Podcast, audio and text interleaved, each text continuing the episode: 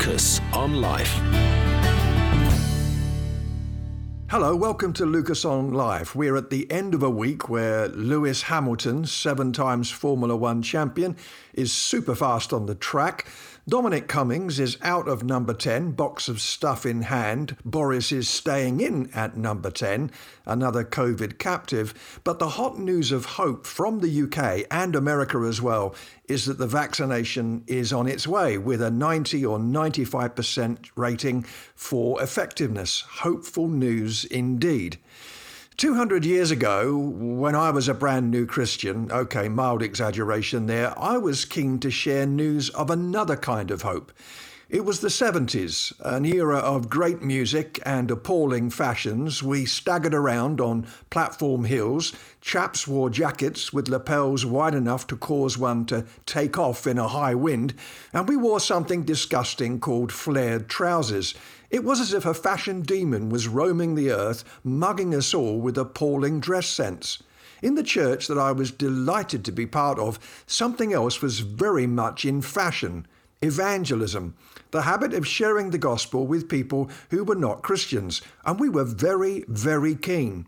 Our weekly group gatherings would include excited updates about Fred because John had had the opportunity to chat about Jesus with him during a lunch break, or Sally because she was going through a rough time and she'd asked Ruth, a fellow nurse who was also part of our church, to pray for her. We really wanted to change the world and we wanted to change the world today. This was more than just recruiting for our church.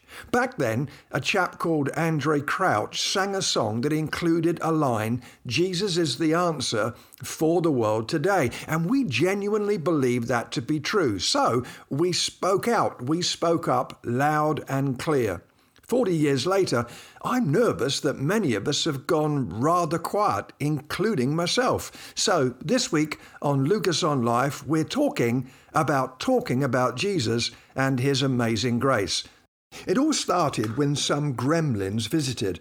While I was sleeping, those bacterial invaders quietly removed the inside lining of my throat and replaced it with sandpaper. A tickle became a cough, and the leading invader, a pesky cold virus, reduced me to a wheezing, watery eyed, sniffling wreck, box of tissues permanently in hand. I imbibed so many of those lemony hot drinks, I probably smelt like a Spanish orchard. My snoring sounded like a warthog, according to my wife. And while Kay didn't exactly walk around ringing a bell shouting, unclean, unclean, she certainly kept her distance. But one of the worst symptoms of all was the loss of my voice.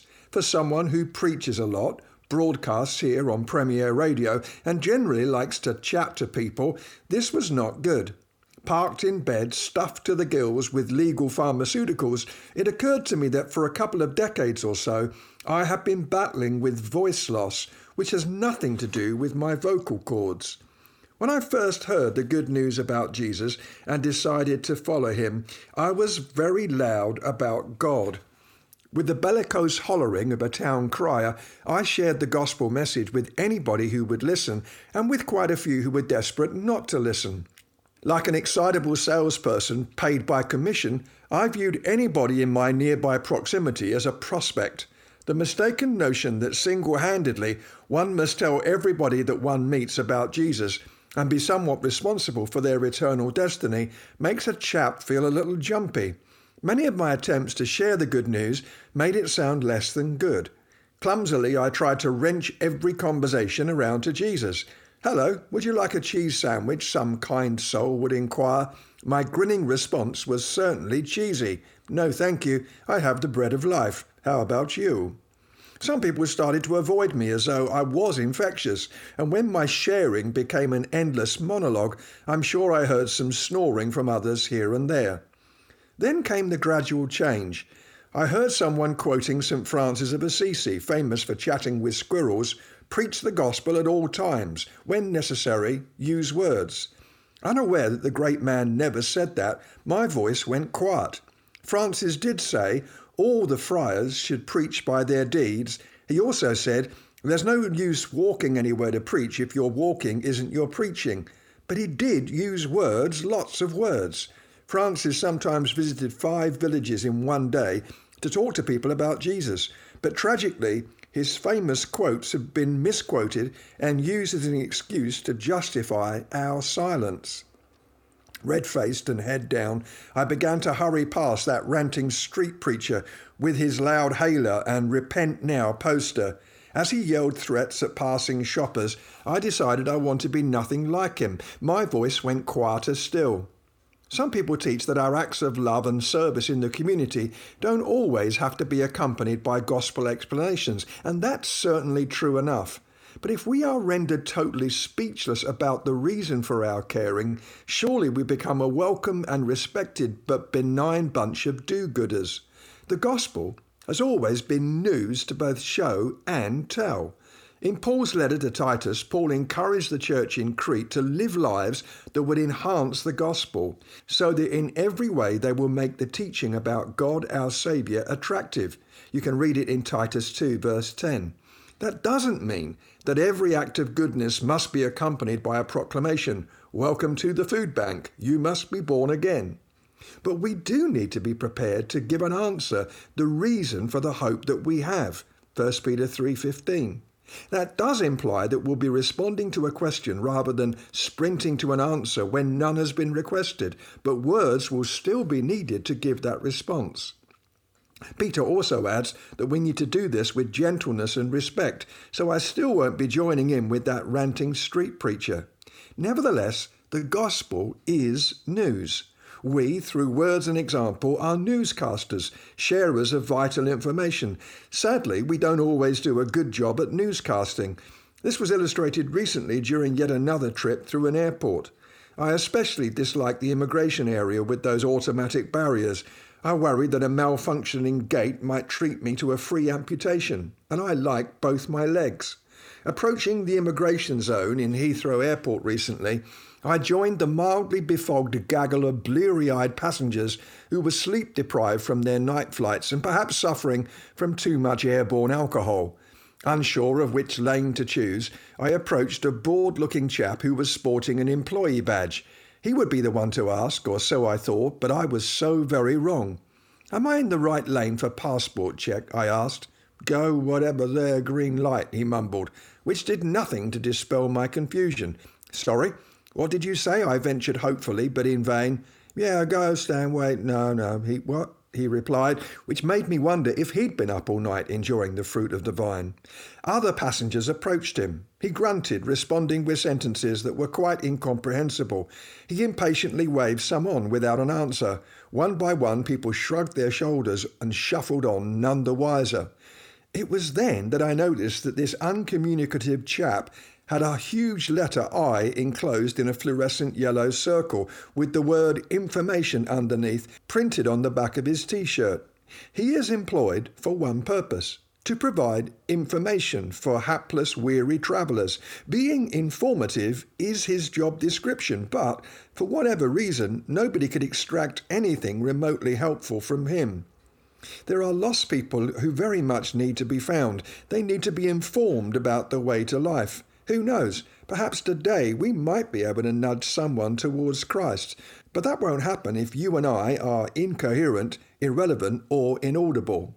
Being informative about Jesus, it's our job description. In short, I want to get my voice back. How about you? Talking about Jesus, that's our theme this evening. I keep bumping into confrontational evangelists I recently took a tube journey which included a chance encounter with a toothless herald of the gospel. As I lined up to get my ticket, a brother who was seriously challenged in the molar department came down the queue. Who's a believer here? he hissed, quickly adding, There's heaven and there's hell. Choose Jesus. He clutched a folder which contained gaudy medieval portrayals of both destinations.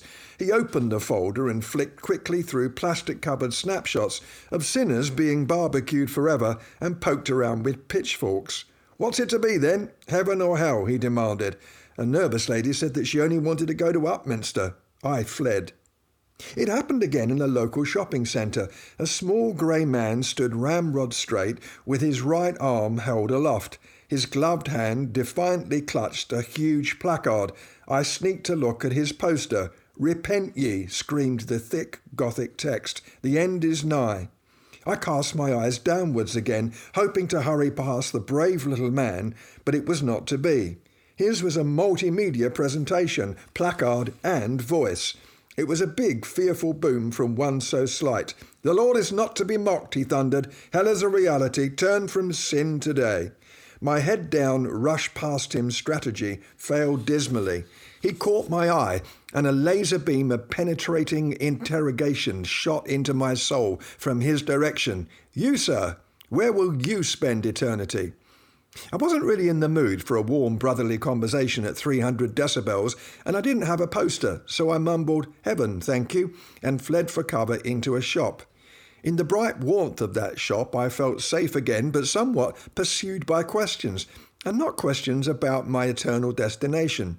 As I peered out of the window at the grey man who was now barking at another terrified prospect, a blanket of unease shrouded me. He was undeniably brave, standing out in the cold with his dog eared poster, but was he wise? Was this provocative style of his really bringing any good news to people, or did it just repel passers by like a swift apocalyptic kick in the teeth? Was this the way Jesus would have proclaimed his message, or did the man look more like one of the angrier Old Testament prophets? I believe that there is a hell to be shunned, and so it could be argued that mugging shoppers with the message is appropriate. But is hell the cornerstone of our message, or is that honour reserved for Jesus himself, the good news being good news? As I rambled absent mindedly around the shop looking for absolutely nothing at all, I searched deeper into my own concerns and questions about evangelism. With all of our seeker friendly but be culturally relevant, bring good news, not bad approaches, we must face the fact that most of us Christians feel intimidated, uncomfortable, and unsure about the best way to effectively share our faith with people. I've had brief flirtations with just about every evangelistic approach there is. I went through a phase where I really felt that I was doing God and God's world a massive favour as I buttonholed people with my message, eager to capture as many salvation scalps as possible. I tried the utterly unsubtle approach with my then non Christian father. My warm attempts of sharing the love of God with him went something like this Dad, he's quietly reading the newspaper, saying nothing. I enter the room. Me. Hello, Dad. As you know from the contents of my daily evangelistic monologue, I am a Christian as per the copy of Journey into Life, which I helpfully left under your pillow just in case you should come to your senses during the night hours. You, sadly, are not currently listed among the elect. You are therefore destined for a long swim in the lake of fire. Have a nice day. Dad quietly continues to read the newspaper. I exit the room, embarrassed. But then we can swing wildly to the other extreme, where we live out the good news in our communities, happy that we're being salt and light, but as I mentioned earlier in the program, never actually talking about Jesus in the process. And we congratulate ourselves on our cringe free evangelism. Any outsiders think that we're nice and even rather cool, but never get to meet the Jesus who died and lives to save them. We run the risk of becoming evangelical liberals, do gooders without a reason or an explanation for our goodness.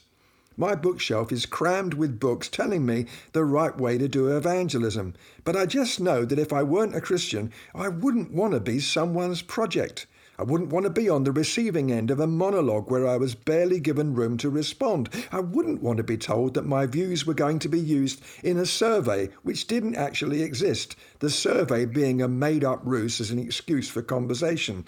And I wouldn't want to be patronised, press ganged, or threatened, interrogated, or intimidated, or made to feel that I know nothing at all about life. Rebecca Manley Pippert expressed something of the crisis that many of us feel. There was a part of me that secretly felt that evangelism was something you shouldn't do to your dog, let alone a friend, she said. So, would Jesus use the placard approach? He was not content with impersonal messages. He didn't just send us an email from heaven announcing his love. Rather, he came among us. He came down into our squalor and became a man. We celebrate that in the coming Advent season.